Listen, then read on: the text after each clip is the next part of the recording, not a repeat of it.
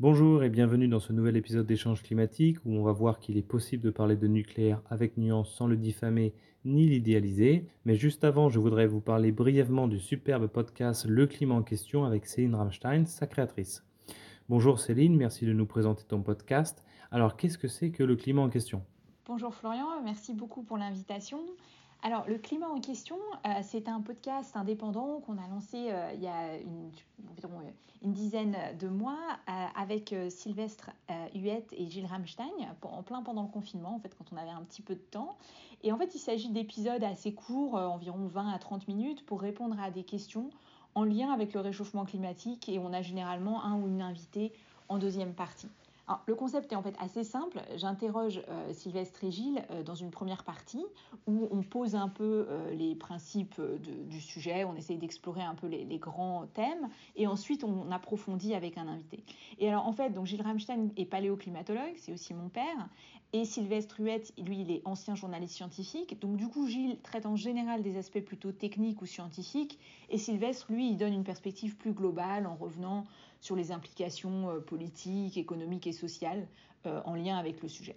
Et à qui s'adresse ce podcast? Oui, bah alors je dirais que c'est vraiment pour tous ceux qui s'intéressent aux questions climatiques, qui savent pas trop par où commencer, qui n'ont pas forcément envie d'y passer euh, des centaines d'heures, mais qui ont plutôt envie d'une petite intro à plein de sujets différents, quitte à après aller les approfondir. c'est ce qu'on essaye d'offrir dans le climat en question, répondre un peu à des questions qu'on se pose tous sur plein de sujets différents. Donc voilà, on essaye d'être accessible au grand public, mais c'est vrai que selon les épisodes, euh, c'est parfois plus ou moins technique. Merci Céline. Et maintenant, votre épisode.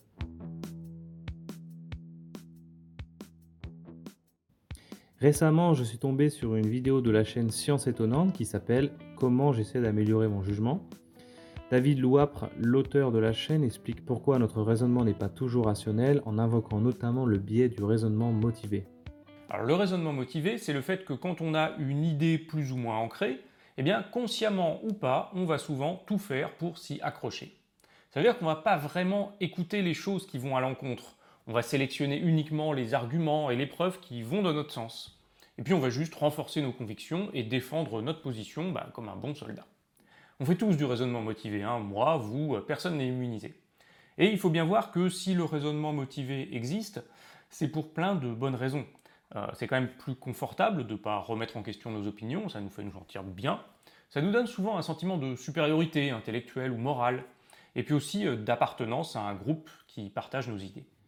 D'ailleurs, comment perçoit-on généralement une personne qui change souvent d'avis? Elle n'est pas sûre d'elle, peu fiable, facilement influençable, etc. Et puis il n'y a pas qu'un biais psychologique qui est en cause, il y a aussi de l'idéologie. Le nucléaire peut être perçu comme la quintessence du progrès ou au contraire le symbole de l'égarement humain. La plupart des journalistes et des commentateurs ont bien souvent une ligne éditoriale forte qui va flatter et plaire à leurs lecteurs. Ils sont donc enclins à défendre leur camp coûte que coûte, moyennant quelques omissions plutôt que de faire preuve de nuance. Pour résumer ces aspects biais psychologiques et idéologiques, on peut citer Camus. La démesure est toujours un confort et une carrière parfois. Tout ça m'a fait réfléchir sur mes propres croyances. Si ce podcast n'est pas lié à une idéologie, je ne suis pas à l'abri, comme tout le monde, de mes propres biais. Et donc je me suis demandé s'il n'était pas temps de me questionner sur des sujets où je pensais avoir fait mon choix, comme le nucléaire par exemple. Ça tombe bien, David Louapre propose quelques pistes pour se faire dans sa vidéo. Il y a notamment dédramatiser le changement d'opinion, ne pas penser que c'est une défaite, c'est plutôt une mise à jour de nos connaissances. Il ajoute Nos opinions sont contingentes, c'est-à-dire qu'elles sont le produit de notre histoire personnelle, de nos rencontres, de notre environnement, du hasard aussi. Et il faut s'imaginer qu'à pas grand-chose près, ben, peut-être notre opinion sur tel ou tel sujet aurait pu être différente. Au lieu de tomber sur des vidéos de Jean Covici, j'aurais pu avoir un collègue chez Greenpeace, par exemple, qui m'aurait amené boire des bières avec d'autres membres, et aujourd'hui je serais farouchement opposé au nucléaire, qui sait. Ensuite, il propose Essayez plutôt d'identifier une ou deux personnes que vous trouvez raisonnables et qui peuvent vous exposer intelligemment à des arguments différents des vôtres. Et donc quand je suis tombé sur un ingénieur dans le nucléaire qui était pro-nucléaire avant pour les mêmes raisons que moi, puis plus aujourd'hui, je me suis dit que c'était la personne idéale pour cet exercice. Vous écoutez Échange climatique épisode 11, changer d'avis sur le nucléaire?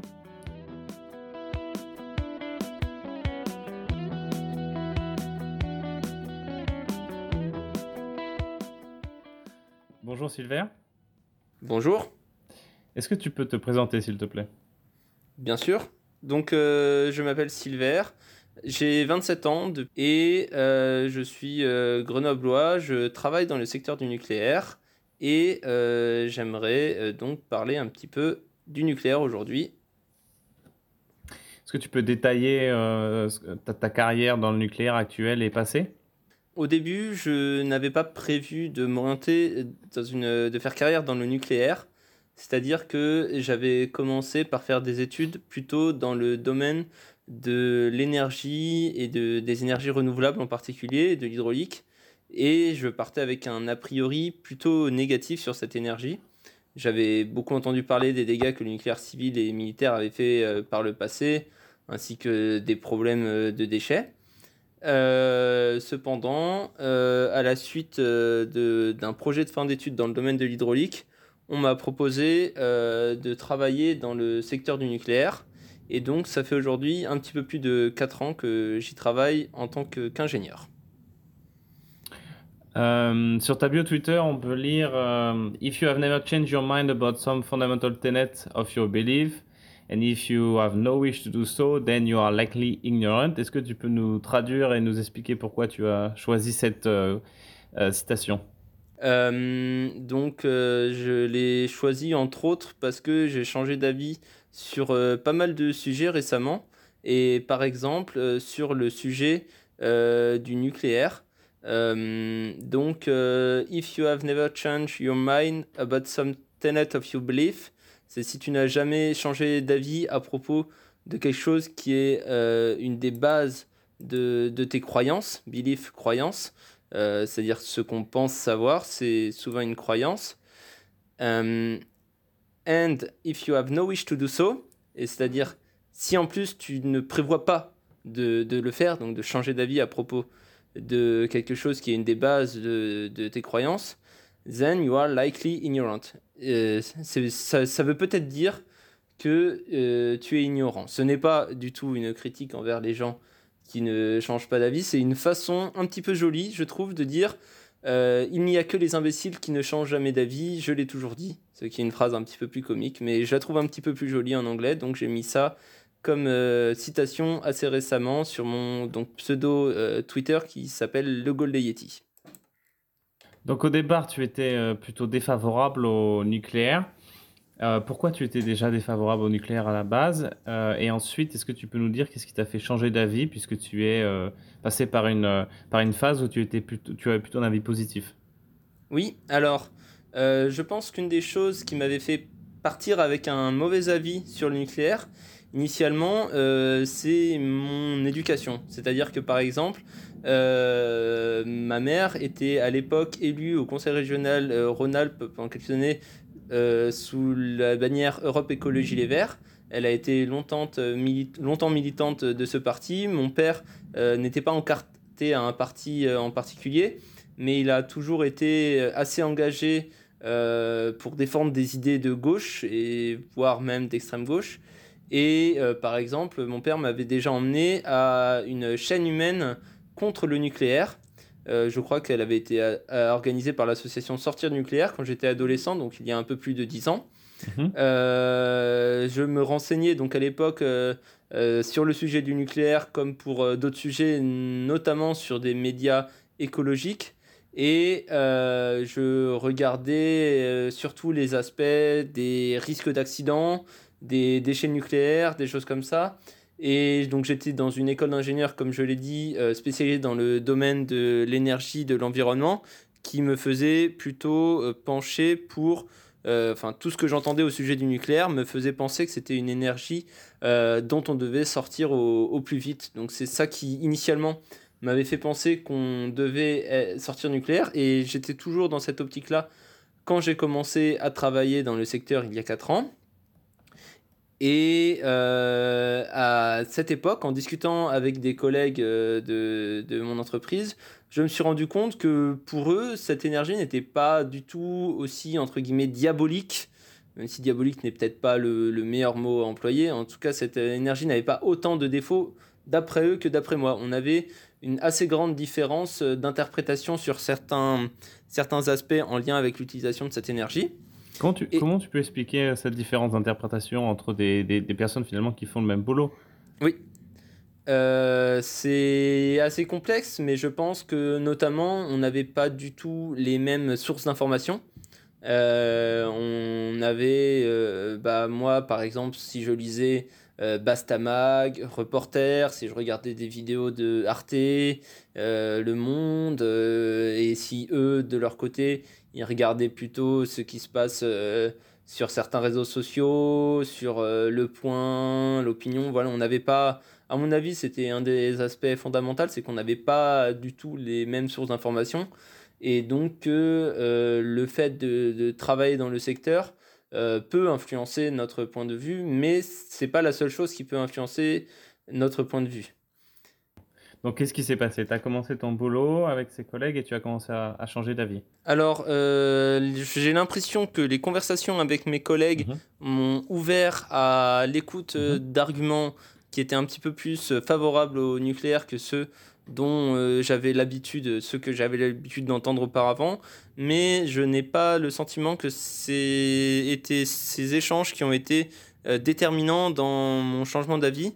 Euh, pour moi, ce qui a le plus été déterminant, c'est le fait que j'ai commencé à regarder des vidéos de Jean-Marc Jancovici et du youtubeur qui s'appelle Le Réveilleur.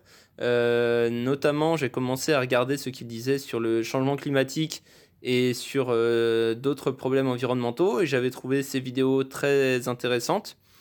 Et euh, ça m'a donné envie d'écouter leurs vidéos sur le sujet du nucléaire, sur le sujet des déchets nucléaires, des risques d'accident.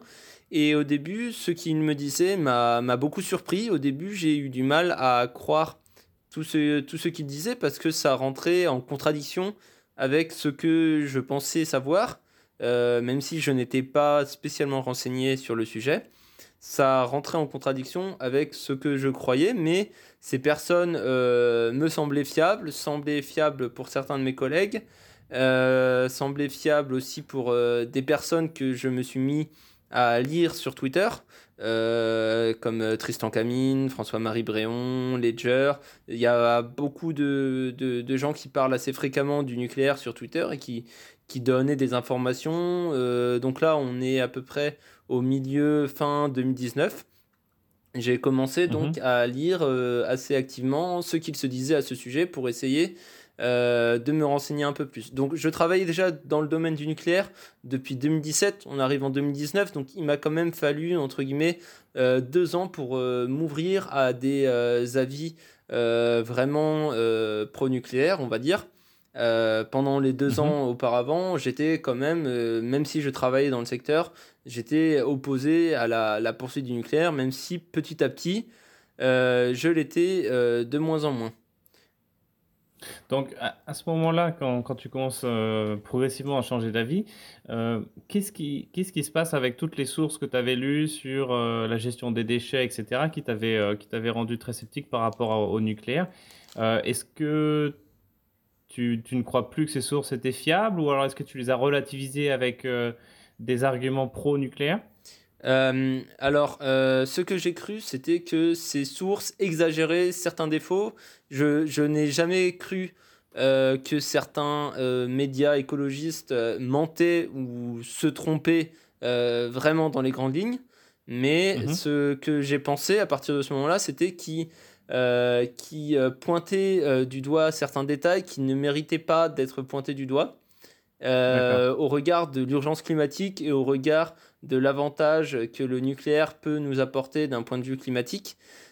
C'est notamment pour ça donc que j'ai commencé à arrêter de lire euh, ce que disaient les médias que je lisais auparavant et à euh, regarder de plus en plus ce qui se disait au sujet du nucléaire sur des chaînes euh, YouTube.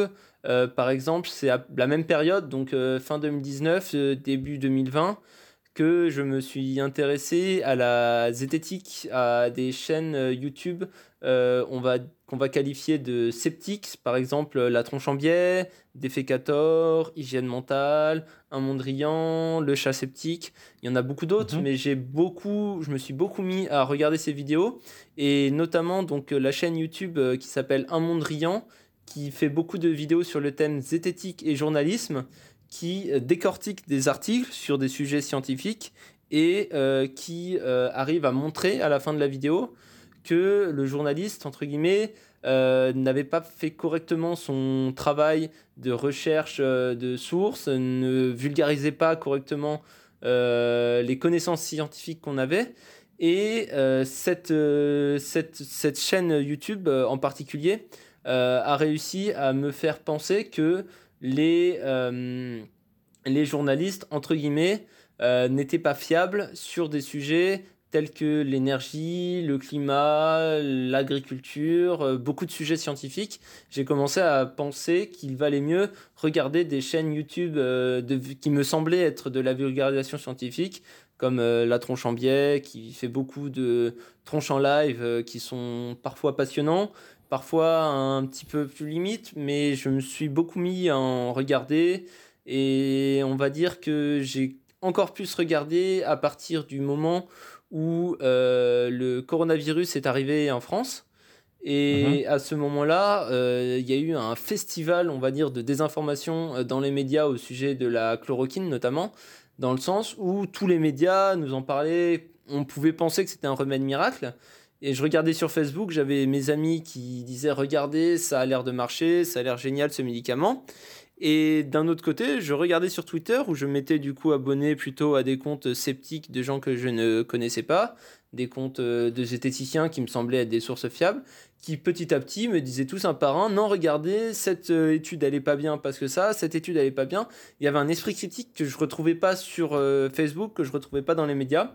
Et à partir de ce moment-là, à partir du premier confinement, euh, j'ai regardé donc les vidéos de la tronche en biais sur la chloroquine, euh, celles sur l'homéopathie, celles sur les vaccins, celles sur des sujets médicaux qui étaient d'actualité, qui étaient assez importants. Et je me suis encore plus enfermé dans euh, le fait de ne plus lire les médias et de regarder ce qui se disait sur YouTube, sur des chaînes sceptiques. Quand tu dis je me suis fait enfermer, il y a un ton un peu péjoratif. Tu penses que tu étais mal informé par ces gens-là? Je pense que euh, je me suis euh, fait euh, un effet bulle à moi tout seul. Les sceptiques aiment bien en parler. C'est comme les complotistes, par exemple. Les complotistes ont tendance à ne regarder que les informations qui vont confirmer ce qu'ils pensent savoir. Je pense qu'il y a cet effet en moins marqué chez certains sceptiques, en tout cas que je l'avais chez moi, et euh, je ne pense pas avoir été mal informé sur le sujet de la chloroquine, euh, sur le sujet des vaccins. Il n'y a aucun doute là-dessus. En revanche, sur des sujets tels que l'agriculture et euh, le nucléaire, ainsi que les sciences humaines et sociales, je pense que le fait de m'être concentré pendant un temps, surtout sur ces vidéos-là, m'a rendu un petit peu moins bien informé que si je n'avais pas regardé ces vidéos. D'accord. Euh, moi, je me souviens de, deux vidéos sur le nucléaire du défécateur euh, qui étaient euh, qui m'ont donné un goût plutôt. enfin, il, il, donnait pas l'impression d'être pro-nucléaire. non, je confirme. Défécateur, je pense que dans la, dans la sphère sceptique est celui qui a le plus de recul par rapport aux arguments qui sont mis en avant sur, sur le nucléaire. Par exemple, on pourra en reparler plus tard, mais sur le nuage de Tchernobyl, je trouve que sa vidéo est, très bonne, euh, dans le sens où elle donne un point de vue un petit peu euh, plus à l'écoute euh, des personnes. Et puis ces autres vidéos, je pense que tu parles de celle sur les déchets nucléaires. Effectivement, elle donne des points de vue un petit peu moins optimistes sur ce sujet que celle du réveilleur ou celle de Jean-Marc Jancovici, pour ne citer que. Hmm. Donc, est-ce qu'on peut rentrer un petit peu dans, les arguments concrets de, ces deux personnes ou, voir d'autres? Euh, moi, je les ai regardés aussi, évidemment, ces, vidéos. Donc, euh, je, pense que les gens qui nous écoutent euh, les connaissent. Mais est-ce que tu veux rappeler un petit peu les arguments qui t'ont fait changer d'avis, qui t'ont fait passer côté pro plutôt, et, me dire ensuite pourquoi maintenant tu les trouves problématiques? Oui, alors pour moi, le principal argument qui m'a fait passer côté pro-nucléaire, c'est la vidéo de, du réveilleur qui s'appelle Les morts du nucléaire. Il y en a deux versions. Il y a une résumée qui dure 5 minutes, une longue qui dure environ 55 minutes. Et dans les deux, euh, il nous explique que l'accident nucléaire de Fukushima euh, n'a causé et ne causera probablement aucun excès apparent du nombre de cancers et du nombre de décès parmi euh, les travailleurs de, de, de l'usine, les travailleurs à la centrale nucléaire de Fukushima, comme parmi les populations environnantes. Mhm. Et quand j'ai écouté ça, je me suis dit, en fait, ça fait ça fait dix ans que j'entends parler de Fukushima, Fukushima, Fukushima. Je m'étais jamais renseigné sérieusement sur la question du bilan, mais c'est vrai que si d'un côté il y a entre guillemets zéro mort, c'est un mauvais résumé dire que Fukushima égale zéro mort de cette vidéo, mais c'est un résumé qu'on peut voir assez souvent sur les réseaux sociaux par des personnes mal informées qui pensent qu'aucun excès apparent égale zéro mort, ce qui est faux parce que euh, pour qu'un excès soit apparent, il faut qu'il soit quand même assez important, surtout quand c'est vraiment dispersé. Euh, ce que j'aime bien dire, c'est pour comparer, c'est par exemple euh, les, les, attentats terroristes du Bataclan et de Paris au mois de novembre 2015 n'ont pas causé d'excès observable du nombre de morts dans la région parisienne. Est-ce que pour autant on peut dire que ces attentats ont fait zéro mort? Je ne pense pas. Donc, un excès apparent, excuse-moi, est-ce que tu peux euh, expliquer ce que c'est? Parce que euh, peut-être que les gens connaissent pas. Alors, un excès apparent, c'est-à-dire que euh, les études donc, de Lanskear, dont on pourra également reparler plus tard, ont tendance à mesurer ce qui se passe dans une zone, les études qui sont prises en compte dans le rapport de Lanskear, pas le rapport lui-même, mesurer ce qui se passe dans la zone de Fukushima, comparer ça à une zone témoin, et d'un point de vue macroscopique, on ne voit pas d'énormes différences du nombre de cancers. Euh, et ça peut être utilisé pour en déduire euh, qu'il n'y a pas d'augmentation apparente du nombre de décès à l'échelle de la population. Ce qui ne veut pas dire qu'il n'y a pas d'augmentation qui serait entre guillemets un petit peu plus cachée. Par exemple, s'il y a une augmentation parmi les enfants et qu'il n'y en a pas euh, chez les adultes, l'augmentation des, chez les enfants sera noyé dans un grand mélange de, données et euh, donc euh, pourrait ne pas être mise en apparence par, euh, par ces, ces données-là. D'accord. Donc pour toi, il y, a eu des conséquences plus graves que celles, que celles annoncées dans la vidéo du, du réveilleur sur, sur Fukushima. quelles sont tes sources et quelles sont ces conséquences? Alors, pour les sources, disons que il y a eu, j'en ai, j'en ai eu pas mal. Euh, depuis, donc euh, là c'est plutôt en 2021. Mais euh, on va dire que je suis surtout sur un blog qui s'appelle fukushima-blog.com, qui est un blog consacré entièrement à la catastrophe de Fukushima et à ses répercussions au Japon et dans le monde, qui parle beaucoup de ses conséquences, qu'elles soient des conséquences sanitaires, économiques, sociales et écologiques.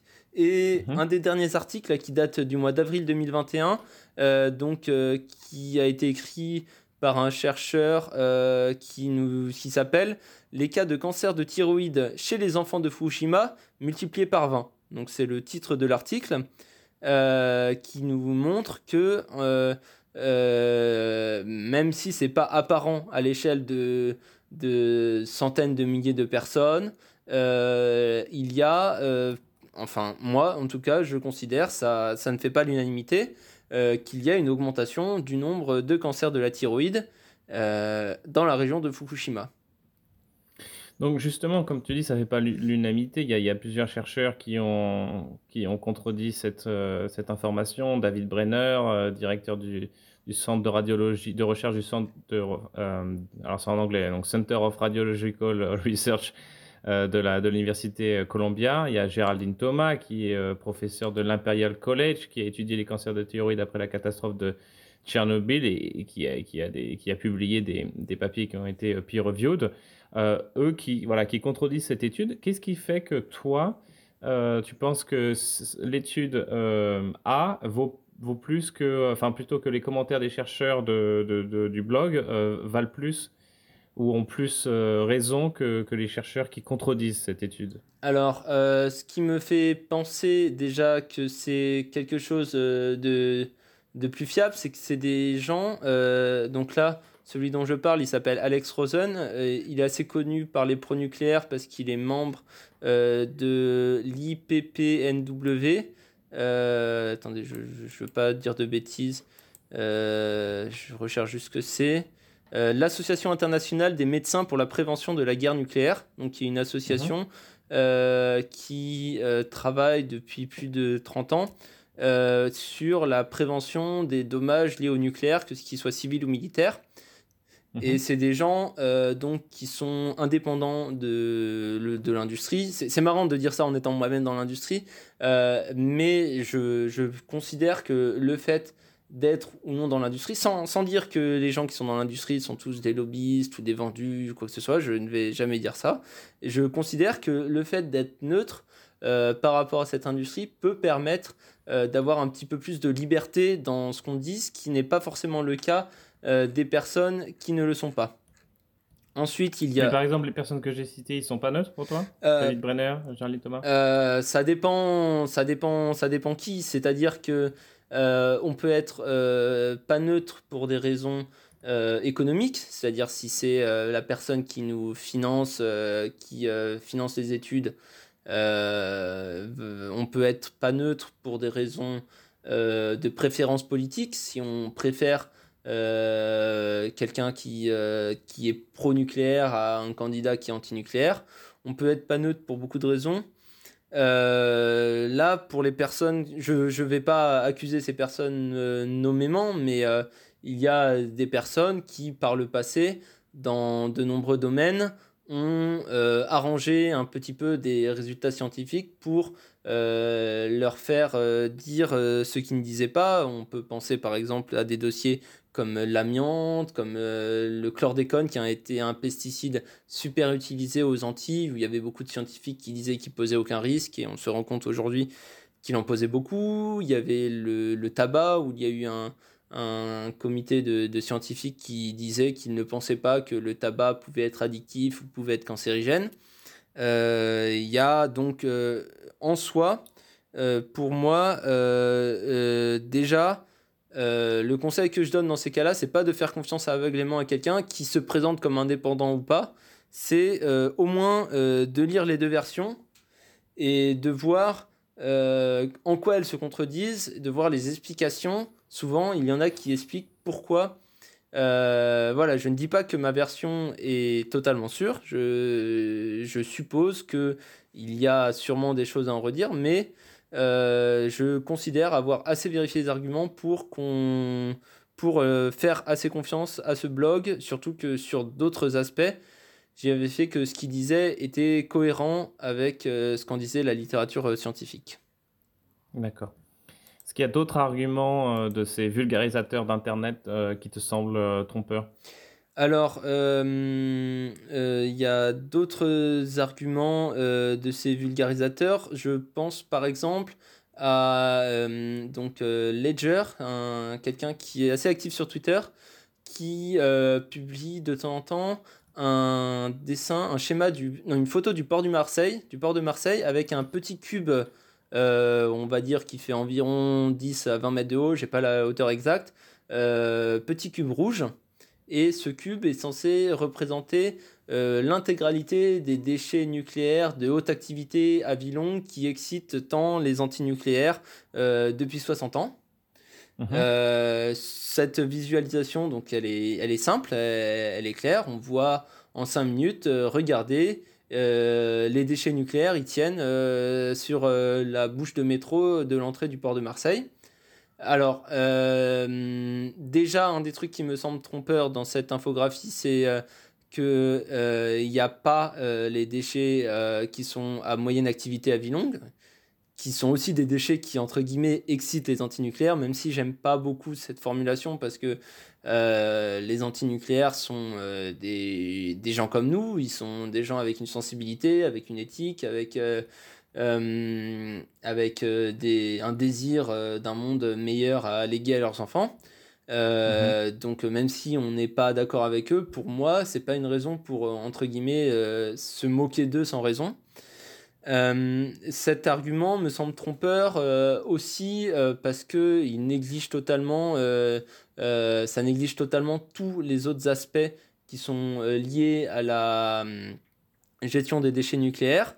Euh, ces déchets nécessitent des mesures de protection élaborées, spécifiques, qui posent des questions éthiques. Euh, et, ce éthique, pour nous, d'avoir pendant quelques dizaines d'années euh, de l'électricité, de créer des déchets qui resteront dangereux pendant plus de 100 000 ans, je ne sais pas, je, me pose la question.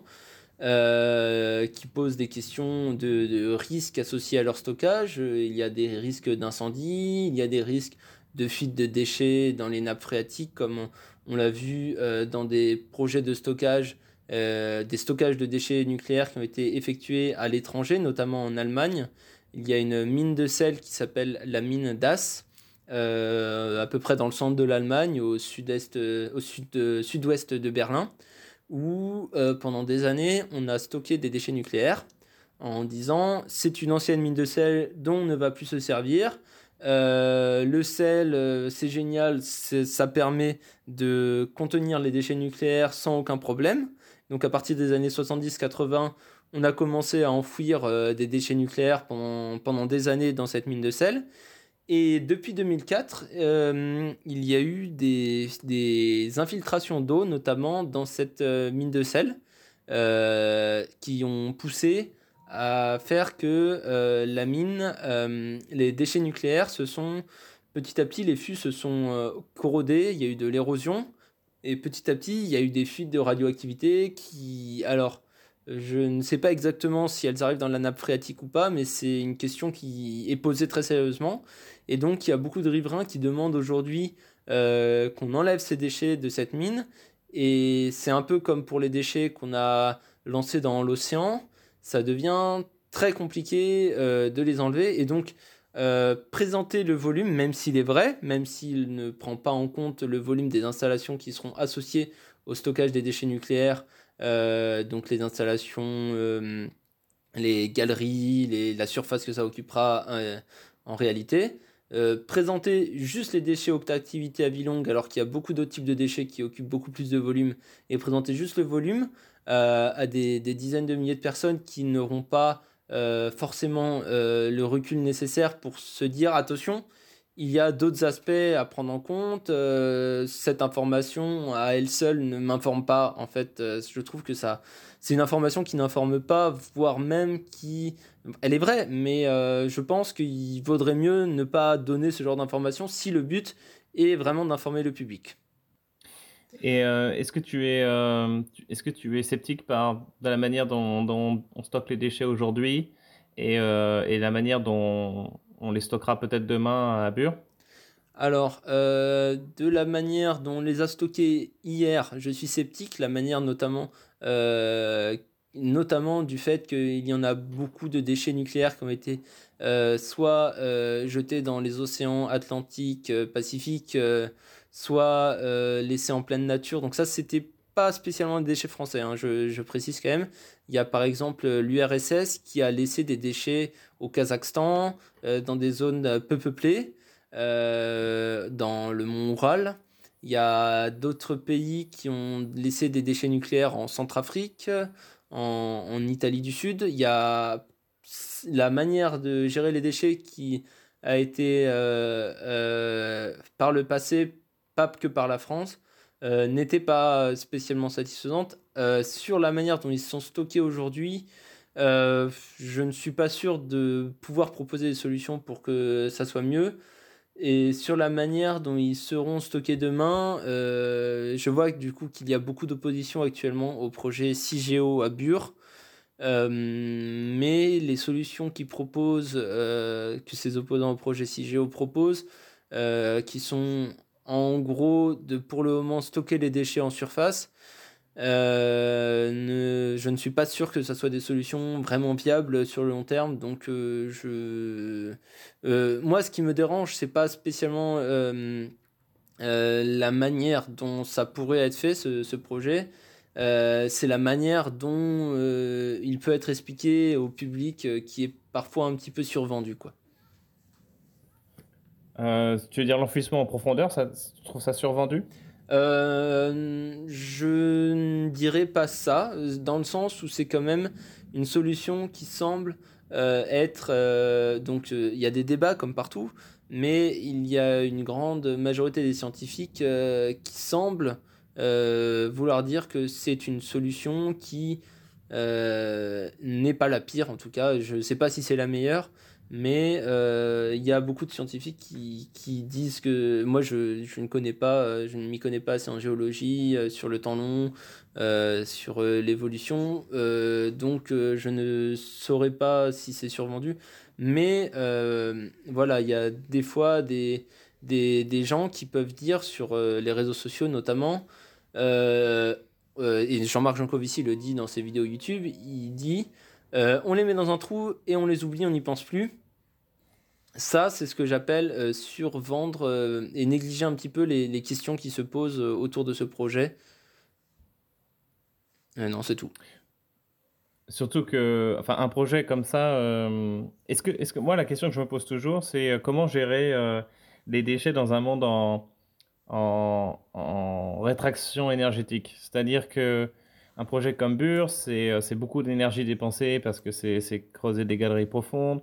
Il faut les, il faut les réenfuir aussi. Est-ce que, est que toi, tu vois les, choses de la même manière? Est-ce que ça t'inquiète? Est-ce qu'on va pouvoir assurer euh, cette gestion des déchets dans, dans, voilà, dans un monde avec moins en moins d'énergie, peut-être plus d'instabilité politique, plus d'instabilité climatique? Euh, Est-ce que ça, c'est un truc qui te fait douter ou pas du tout? Oui, c'est un truc qui me, qui me fait douter.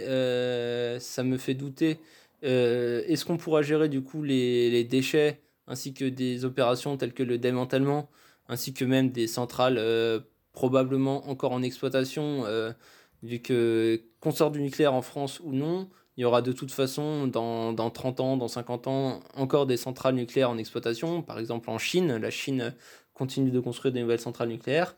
Euh, euh, ça, il, est, il est possible qu'on ait de, de, nouveaux problèmes liés à l'exploitation du nucléaire en général.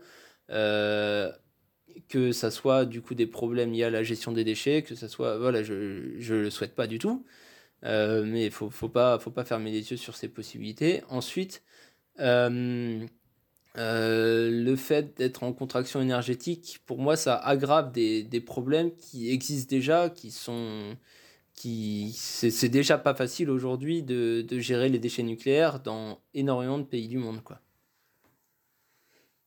Est-ce qu'il y a d'autres arguments de, des vulgarisateurs que tu voudrais, dont tu voudrais parler? Pour moi, euh, et d'ailleurs vous pouvez rechercher sur Google euh, si vous ne me croyez pas, Unscare consensus scientifique, il n'y a absolument rien euh, qui prouve que les rapports de Lenskiar représentent un consensus scientifique. Pour moi, les rapports de Lenskiar sont intéressants, c'est des données qui sont à prendre en compte, mais euh, je conseille de ne pas s'arrêter là et de regarder aussi ce que disent d'autres personnes qui ont travaillé sur euh, le sujet de, des, des, impacts sanitaires des accidents nucléaires. Qu'est-ce que tu penses des arguments anti-nucléaires Est-ce que tu penses qu'il y a un décalage ce que dit la science et, euh, ces arguments des médias euh, que les médias écologistes reprennent souvent. Euh, est-ce que tu ressens moins ce décalage aujourd'hui ou alors, l'époque où j'étais pro-nucléaire, effectivement, j'avais l'impression qu'il y avait un décalage assez important entre ce que dit la science et ce que disaient les médias et les antinucléaires. Ça, je confirme.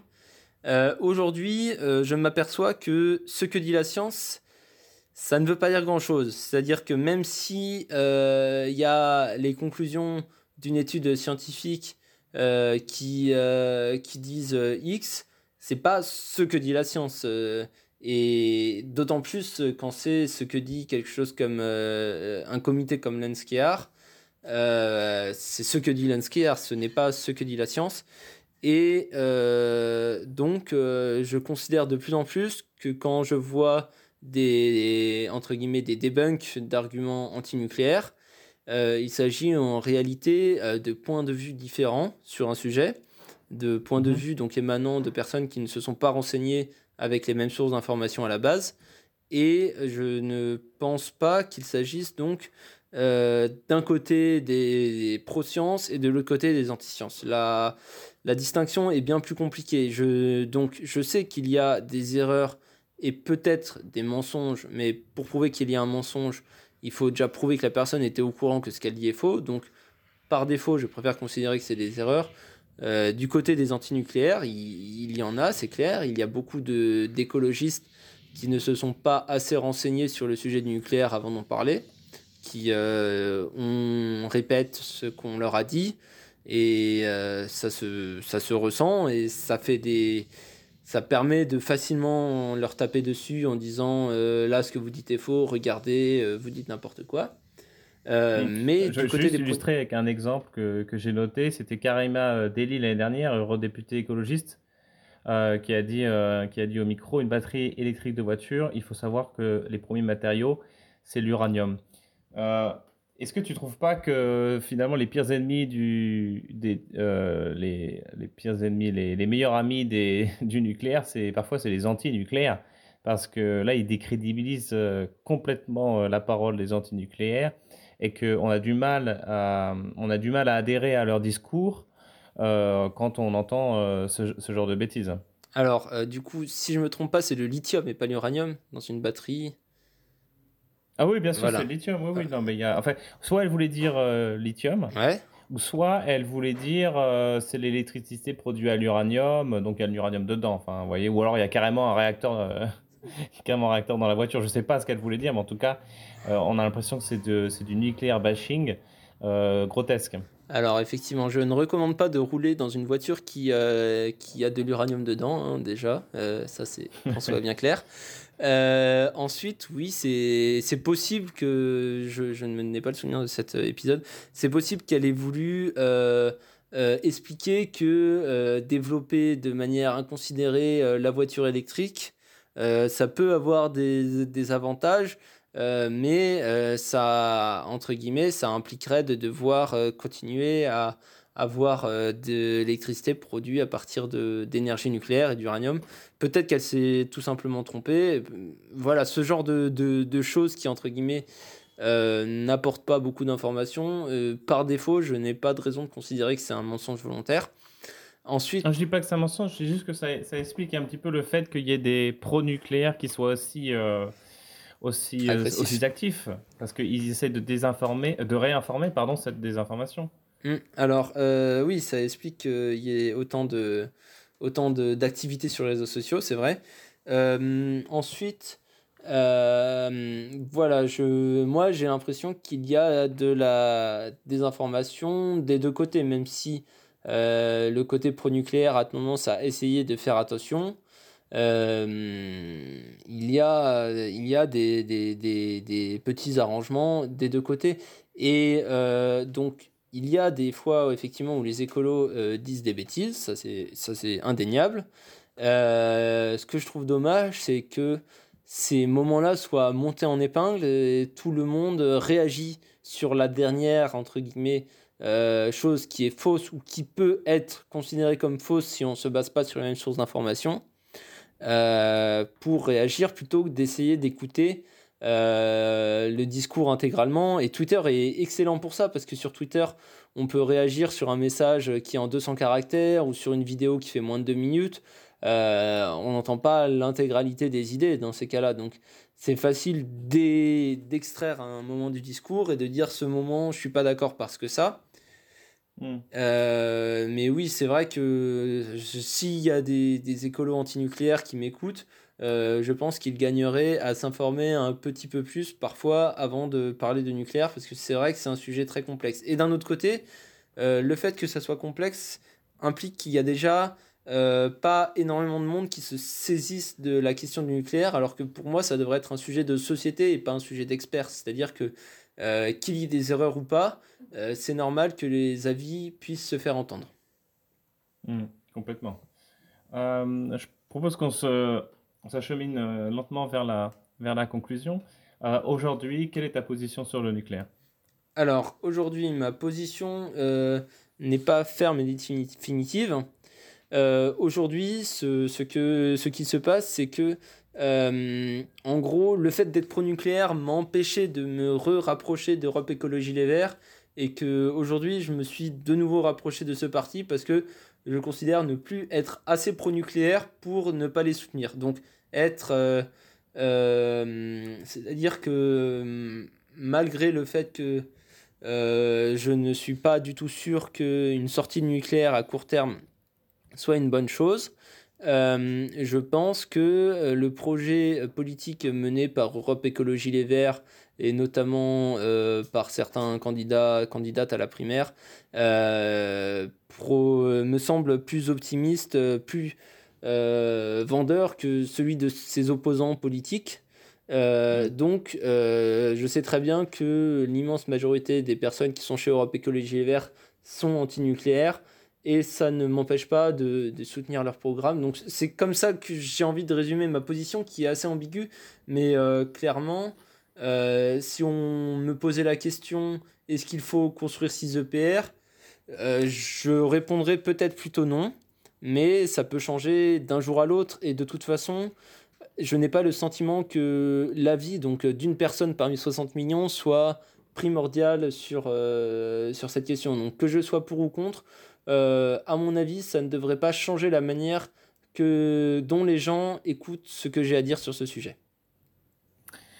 Euh, une, dernière, euh, une dernière question, c'est quand on regarde, on, compare souvent la France avec, avec l'Allemagne, l'Allemagne qui a fait le, choix de sortir du nucléaire, je crois, en 2022. Aujourd'hui, il y a une étude, enfin, il y a des études qui sortent, notamment une de l'Energy Institute at AS, qui a démontré que euh, avec cette sortie du nucléaire, l'Allemagne euh, émet 36 millions de tonnes de CO2 supplémentaires par an, euh, car elle, a, compensé cette énergie par des, des, centrales à gaz et surtout des centrales à, charbon, ce qui équivaut à 1000, 1100 morts en plus causées par la pollution de l'air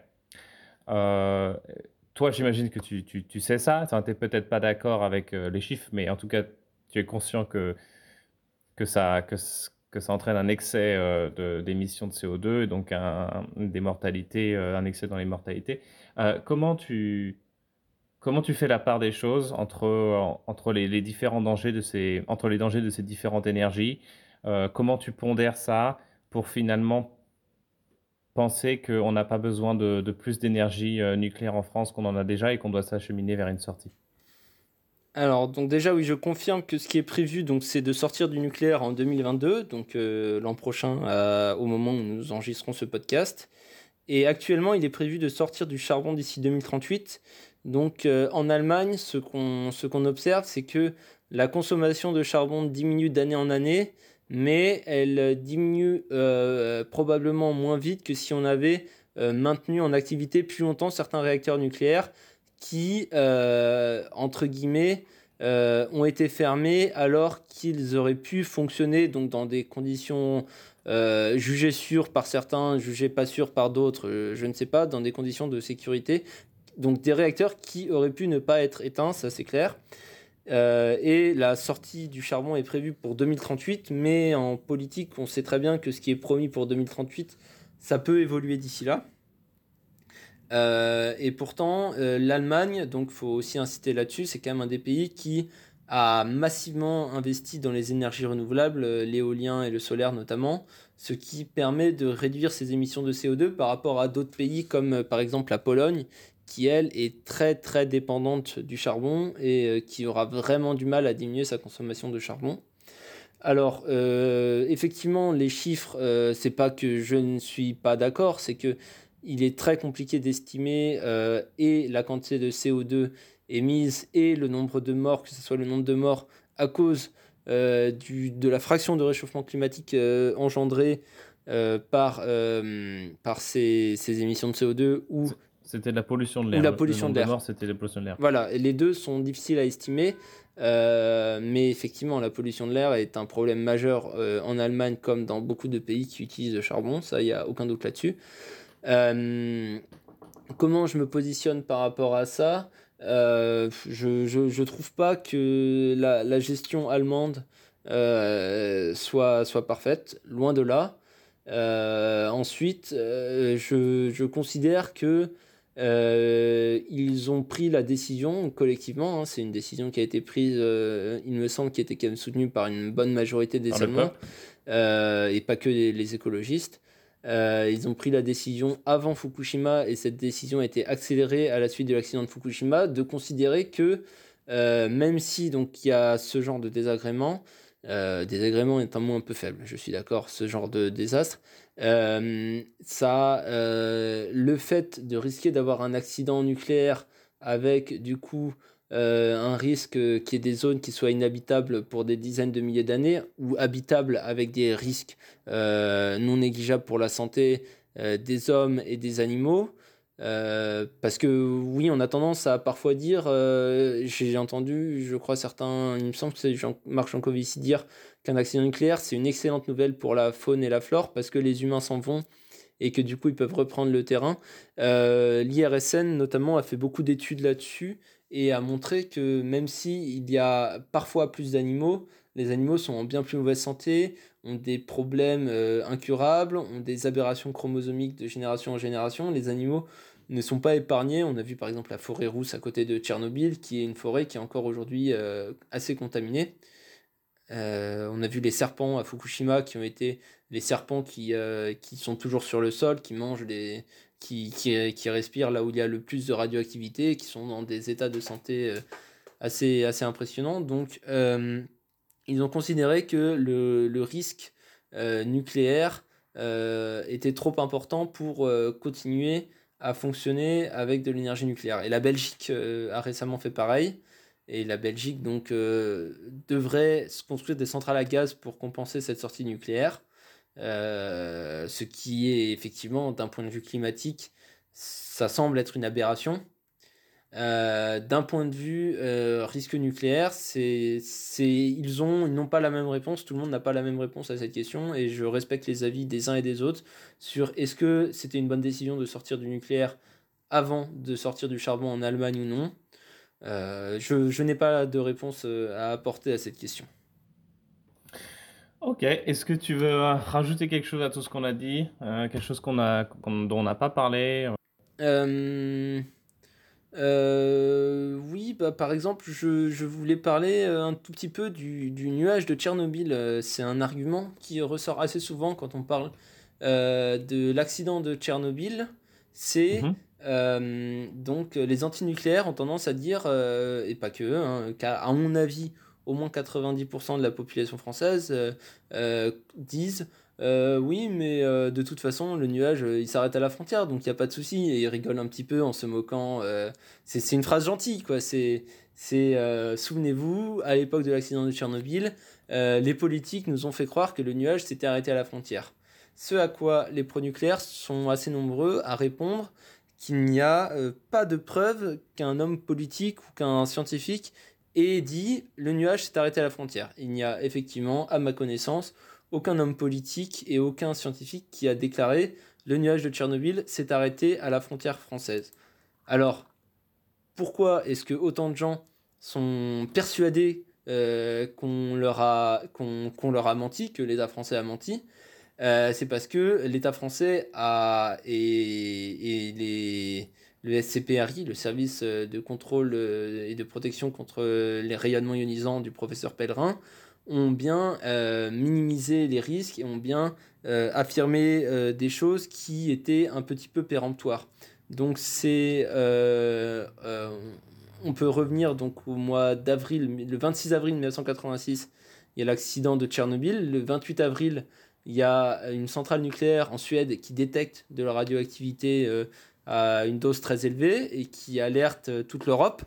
Et le 29 avril, on a le professeur Pellerin qui nous dit il faut que les Scandinaves se rassurent, euh, il n'y a aucun risque. Euh, je pense que c'est uniquement euh, aux alentours de la centrale qu'il y a des risques et encore les soviétiques n'ont admis qu'il y avait des personnes lésées que dans la centrale.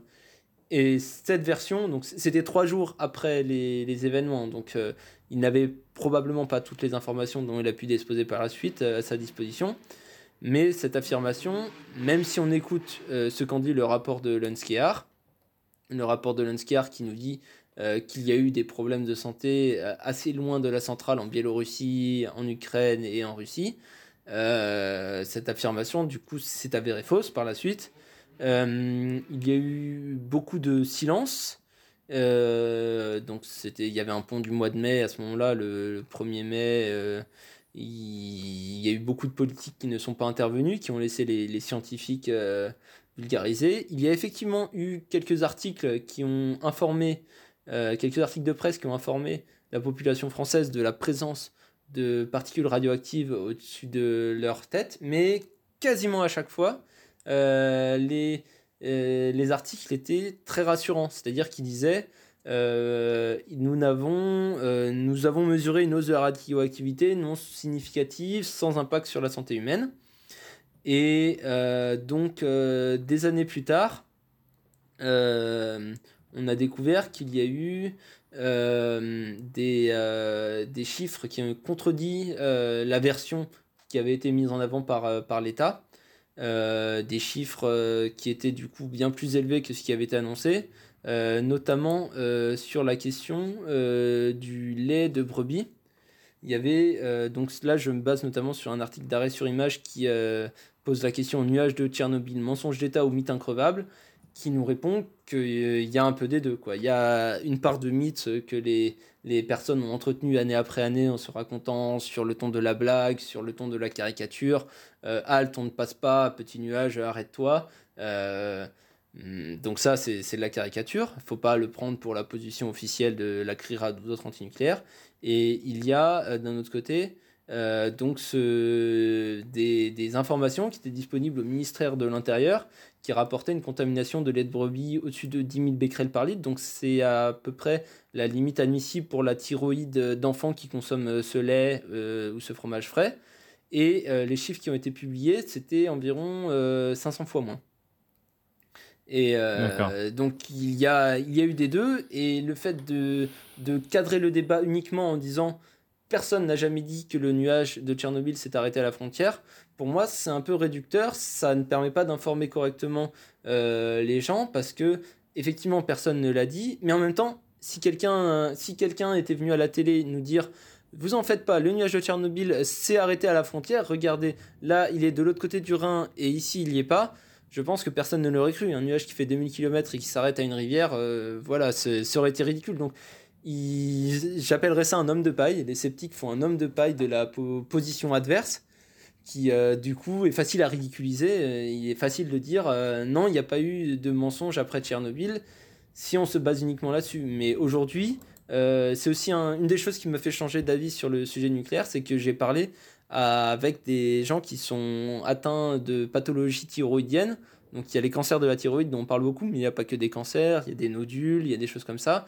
Et l'Association française des malades de la thyroïde mène depuis 35 euh, ans un long combat pour essayer de faire reconnaître le rôle de la catastrophe de Tchernobyl dans l'augmentation de ces pathologies. Mais comme c'est quelque chose qui est terriblement diffus dans la population, c'est-à-dire qu'il y a des gens qui l'ont à un endroit, des gens qui l'ont pas à un autre endroit, il y a certaines études qui montrent qu'il y a eu un effet Tchernobyl en France, notamment en Corse, euh, mais ces études euh, sont assez contestées par notamment des pro-nucléaires. Euh, ces études, les scientifiques qui les ont fait, euh, ils, ne me semblent pas isolés. Donc, il me semble qu'on ne peut pas euh, dire regardez, ce scientifique, c'est l'équivalent du professeur Raoult, il a fait son étude qui ne vaut rien. Quand on regarde vraiment, ces, ces scientifiques-là sont soutenus par beaucoup d'autres scientifiques, par des médecins, par de la population civile la question de l'impact de Tchernobyl en France euh, s'est posée pendant de nombreuses années. Euh, il a été déduit qu'il n'y a pas de preuve formelle qu'il y ait un effet lié à Tchernobyl sur euh, la santé des Français, mais l'absence de preuve n'est pas la preuve de l'absence. Donc, pour résumer, tu, doutes que s'il y avait un accident aujourd'hui, euh, les choses seraient bien prises en, main par, euh, l'État euh, pour le bien de la population, que tout serait dévoilé en toute transparence. Alors, déjà, je n'ai aucun doute sur le fait que s'il y avait un incident ou un accident grave aujourd'hui en France, il serait bien mieux géré qu'à l'époque de Tchernobyl, notamment euh, de fait euh, qu'il y ait une autorité de sûreté nucléaire, euh, l'Institut de radioprotection et de sûreté nucléaire, des associations antinucléaires qui permettent d'insister sur certaines choses. je n'ai aucun doute que ça serait mieux géré que ça l'a été à l'époque de Tchernobyl, qui était une époque où il n'y avait pas vraiment de contre-pouvoir. Il n'y avait pas la CRIRAD, il n'y avait pas la CRO, l'association pour le contrôle de la radioactivité dans l'Ouest, qui est une autre association qui a été créée par la suite. Il n'y avait pas d'organisation. Euh, les seules personnes qui pouvaient délivrer de l'information, c'était euh, les personnes, euh, donc le professeur Pellerin et d'autres dirigeants d'EDF ou d'autres entreprises. Mmh. Aujourd'hui, je n'ai aucun doute que ça serait, ça serait mieux géré. Après, la transparence totale, on va dire que à Fukushima, c'est pas exactement ce qui s'est passé. Alors, et je, je, je, pense qu'on peut, que l'accident de Fukushima est beaucoup plus comparable avec la situation française actuelle, rien que par le fait que des réacteurs à eau bouillante sont plus proches que les réacteurs à eau pressurisée qu'on a en France, et aussi parce que la, euh, la population en URSS était désinformée sur absolument tout, pas que le nucléaire. Alors qu'au Japon, ils ont une société ouverte, avec des médias libres, avec des, associations. Donc la société japonaise est bien plus proche que la société de l'URSS de l'époque euh, euh, de nous. Donc je préfère comparer voilà, Fukushima avec ce qui pourrait se passer en France. Euh, mais ensuite, la transparence totale, d'un point de vue de l'autorité de sûreté nucléaire, ils ont su montrer qu'ils pouvaient être très transparents par le passé, que ce soit euh, des problèmes de cuve, de l'EPR de Flamanville, des problèmes de soudure, des choses comme ça. Euh, le reste, euh, il est possible qu'il y ait des, des, problèmes dans la remontée d'informations. Mais je, voilà, par défaut, je pense que ma position n'est pas par défaut de me méfier de quelque chose qui est dit par, par l'industrie nucléaire, loin de là. Euh, je pense pas que ça serait très rationnel comme, euh, comme position. Euh, ma position, c'est plutôt d'essayer de, comparer ce qui est dit en face avec ce qui est dit et de voir ensuite pour se faire un avis. D'accord. Merci Sylvain. Bah, merci beaucoup à toi pour m'avoir permis d'expliquer un petit peu plus longuement ce que j'en pensais. Hein. C'est vraiment super, super aimable et je pense que c'était super intéressant pour moi aussi pour pouvoir réfléchir et, pour d'autres aussi, euh, je pense que ça pourra les aider. Hein. donc euh, n'hésitez surtout pas si vous avez des questions ou des commentaires à faire sur certains passages du podcast. J'essaierai de passer voir euh, les commentaires sur YouTube par la suite. Voilà, j'espère que cet épisode vous a plu. Si c'est le cas, vous pouvez le partager autour de vous, ça m'aide énormément. N'hésitez pas aussi à me suivre sur les réseaux et sur les plateformes de streaming. On n'a pas fini de parler d'énergie et de transition dans ce podcast. J'ai le plaisir aussi de recevoir des mails et des commentaires sur les réseaux sociaux d'auditeurs et d'auditrices. Si vous avez des retours à me faire, mon mail est en description de cet épisode. Merci à Gilles Marteau qui me laisse utiliser sa musique et qui réalise le mixage de cet épisode, et à la MJC d'Orsay qui nous a accueillis pour enregistrer. Enfin, merci à vous de votre écoute et à bientôt.